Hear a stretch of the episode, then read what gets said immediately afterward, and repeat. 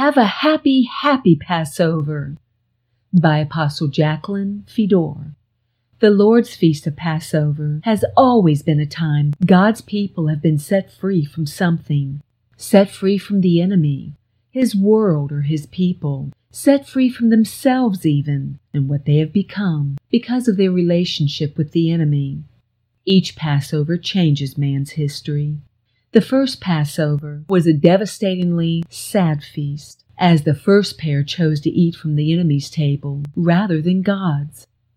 They chose to chew on the perverted wisdom served by Satan, fruit from the mind of the tree of good and evil, instead of savoring the knowledge of God from the tree of life. Their lives and ours changed forever. Genesis chapter 3, verse 6. So when the woman saw that the tree was good for food, that it was pleasant to the eyes, and a tree desirable to make one wise, she took of its fruit and ate. She also gave to her husband with her, and he ate. With their first bite into the mind and thoughts of Satan, they passed over from God's perfect rest to Satan's chaos and disorder, along with all that had been entrusted to them to love and care for. They also passed over from eternity to time and were for the most part restricted to this physical realm and no longer able to freely see or function in the spiritual. Satan lied to her. She and her husband became inferior beings. Genesis chapter 3 verses 5 and 7 reveals the lie. For God knows that in the day you eat of it, your eyes will be opened into this realm, and you will be like God. That is what Satan wanted, so he offered it to Eve. Knowing good and evil, they knew only good. Nothing evil was in their mind or existence. Then the eyes of both of them were opened. They had no real interest in the physical before, and they knew that they were naked. Their bodies were created originally to allow them to live and function on the planet. They were beautifully designed to serve their spirits as a home, and they sewed fig leaves together and made themselves coverings. They were exposed to the mind of the enemy that harbored sin and perversion, so they were ashamed. They could see only in this realm now, and they saw in a different light through evil. You see, the two realms were one through the original man before the fall. Humanity was created in God's image, a spirit and soul, but equipped with a body to enable them to reside on earth. In them, the two realms were brought together as one. They were able to see in the spirit realm as well as the physical, but earth was his assigned home.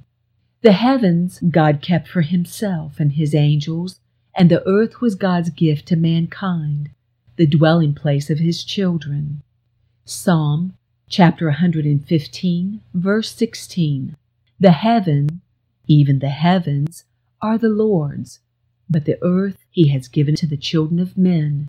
Isaiah chapter 45, verse 18. For thus says the Lord, who created the heavens, who is God, who formed the earth and made it, who has established it, who did not create it in vain, who formed it to be inhabited. I am the Lord, and there is no other. He gave them a head start in developing the planet into a luxurious home by creating the first garden for them, that as they multiplied and grew, they could enlarge as needed. They passed over, however, from their beautiful, elegant garden to the undeveloped regions of earth as led by Satan. They also passed over from perfect health to conditions that caused decay and death and brought the rest of creation to this fate as well. God allowed it to be so in hope man of his own free will would want to change and restore it. Romans chapter 8 verse 20. For the creation, all they were entrusted with, was subjected to futility, not willingly, but because of him who subjected it in hope. Did you ever notice, however, that when we make a mistake, it seems everything else goes wrong too, and we just get worse and worse? Well, so it was with Adam and Eve and all their descendants. By becoming comfortable with Satan, an angel, the next huge mistake he would lure them into would be easy for him to accomplish the crossing of angels with man. Genesis chapter 6, verses 1 through 2 speaks of this. Now it came to pass, when men began to multiply on the face of the earth, and daughters were born to them, that the sons of God, angels, saw the daughters of men that they were beautiful, and they took wives for themselves of all whom they chose. By producing a mixed species, half angel, half man, they were changed from God's original creation, and Satan could legally call them his. This furthered his plan to be as God to earth and all on it. Isaiah chapter 14, verse 14 reveals Satan's plan and motive for confiscating God's creation. I will ascend above the heights of the clouds. I will be like the Most High. This created angel really thought he could be like the God that created him. Thus we see why the crossbreeding, grafting, etc., of all things on the planet, plants and animals, in fact, all creation. The idea was to change them from their original state so he could claim them as his. Even the soil of the earth has been altered. The whole planet passed over to Satan, thanks to the disobedience of the first pair of humans. Lawlessness was the forerunner of man's lust, perversion, and all of the evil spirits that plague humanity today. Mankind has become the victim of supernatural beings they can no longer see, to resist, or have the strength to defeat. Satan's plan was pretty solid. They had passed over from children of God to children of Satan, and God was sorry he had even created man. Genesis chapter 6 verses 5 through 7. Then the Lord saw that the wickedness of man was great in the earth, and that every intent of the thoughts of his heart was only evil continually. And the Lord was sorry that he had made man on the earth, and he was grieved in his heart.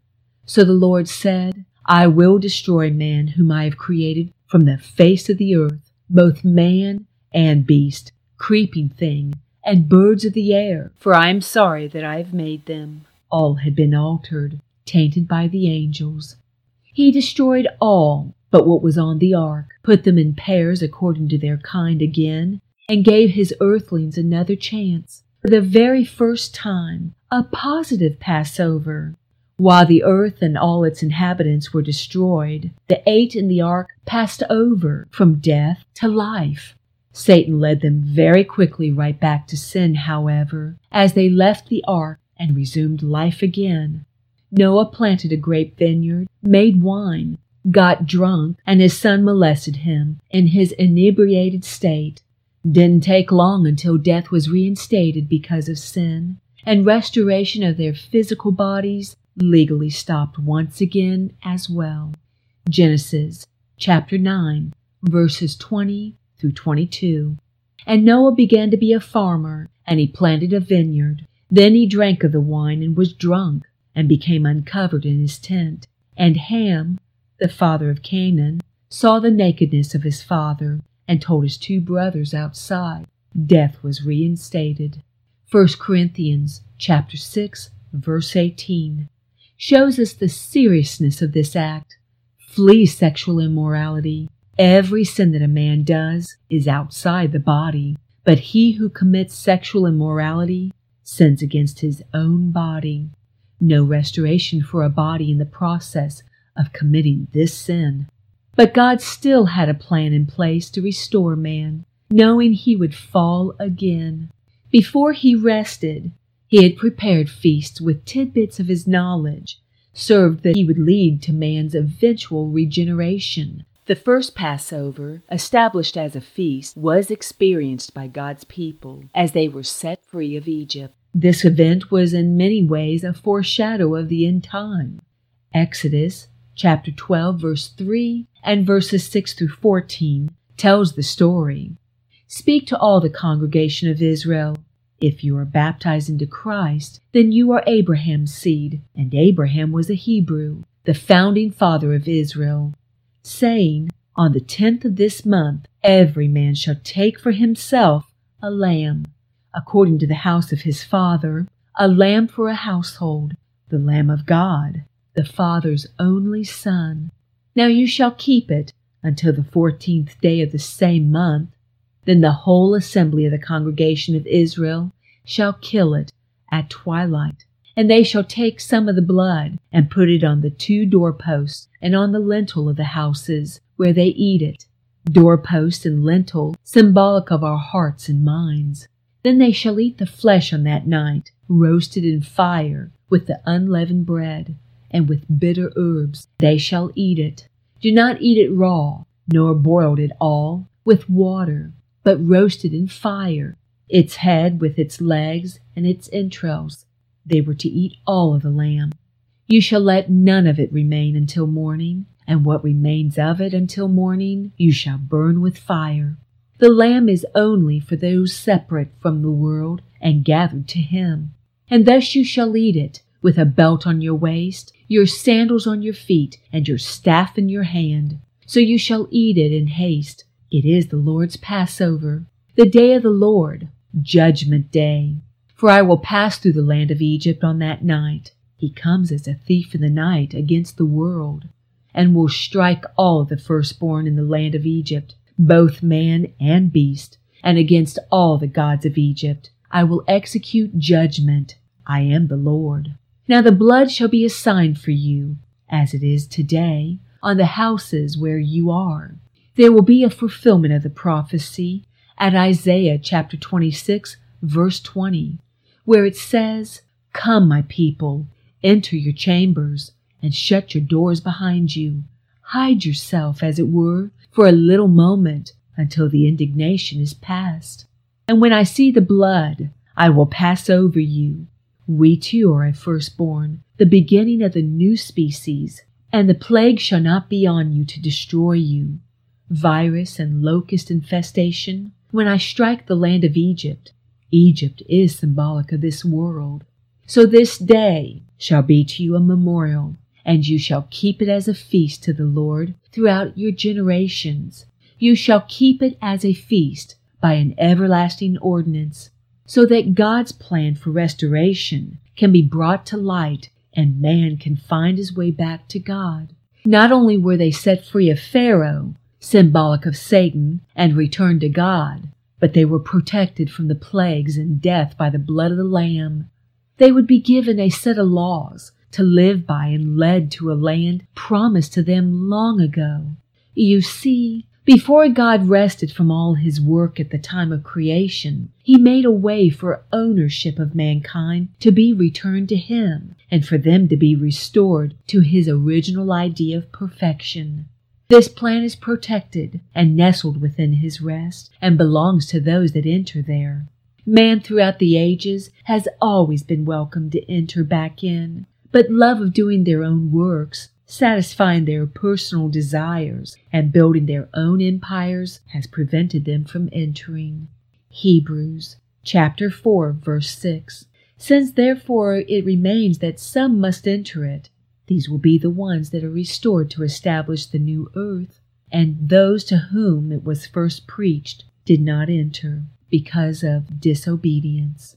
Hebrews chapter 4 verses 1 through 2, explains Therefore, since a promise remains of entering his rest, let us fear lest any of you seem to have come short of it. Man cannot enter his rest with anything or anyone that is not owned by God and sanctified by him.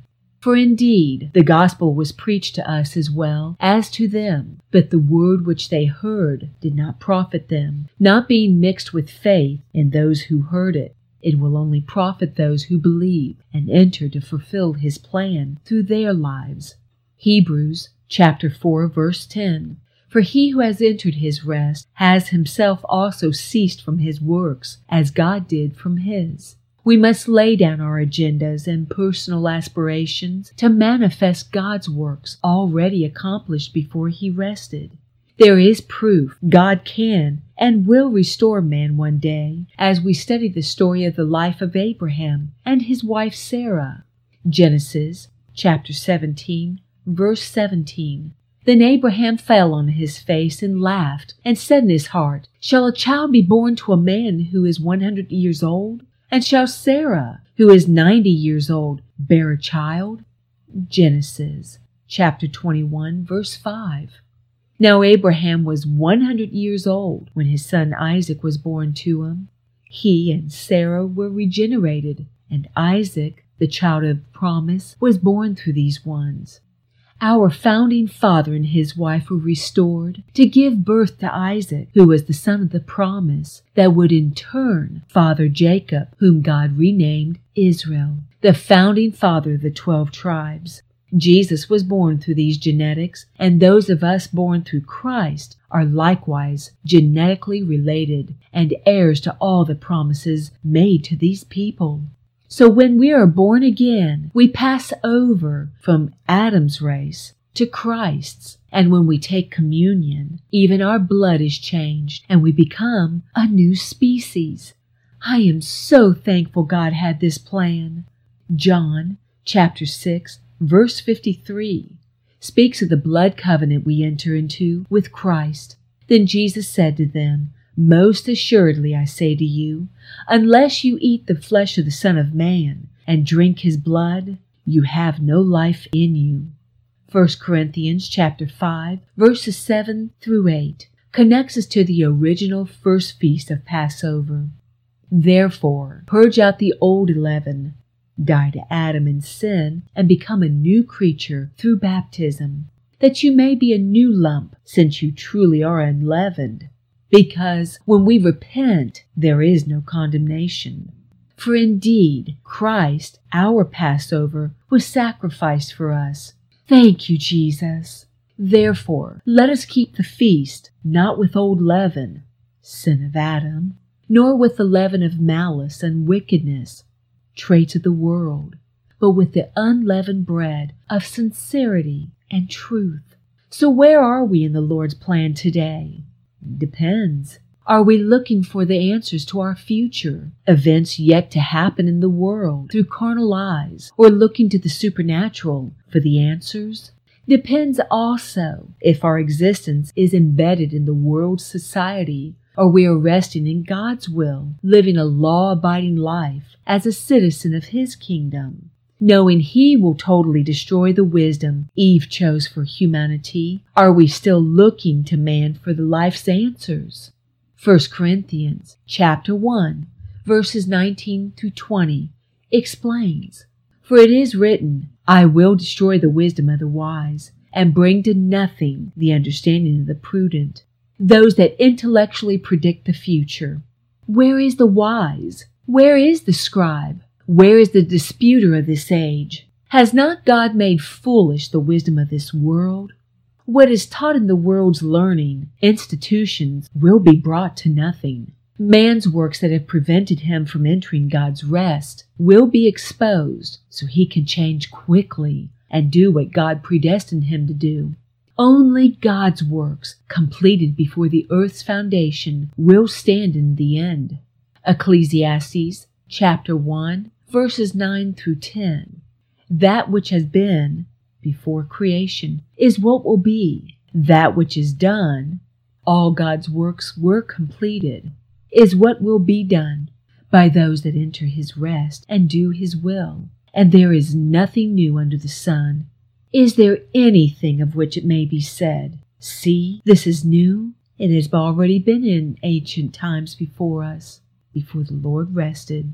1 Corinthians chapter 3, verses 11 through 13 tells us, For no other foundation can anyone lay than that which is laid, which is Jesus Christ. All things were done through him.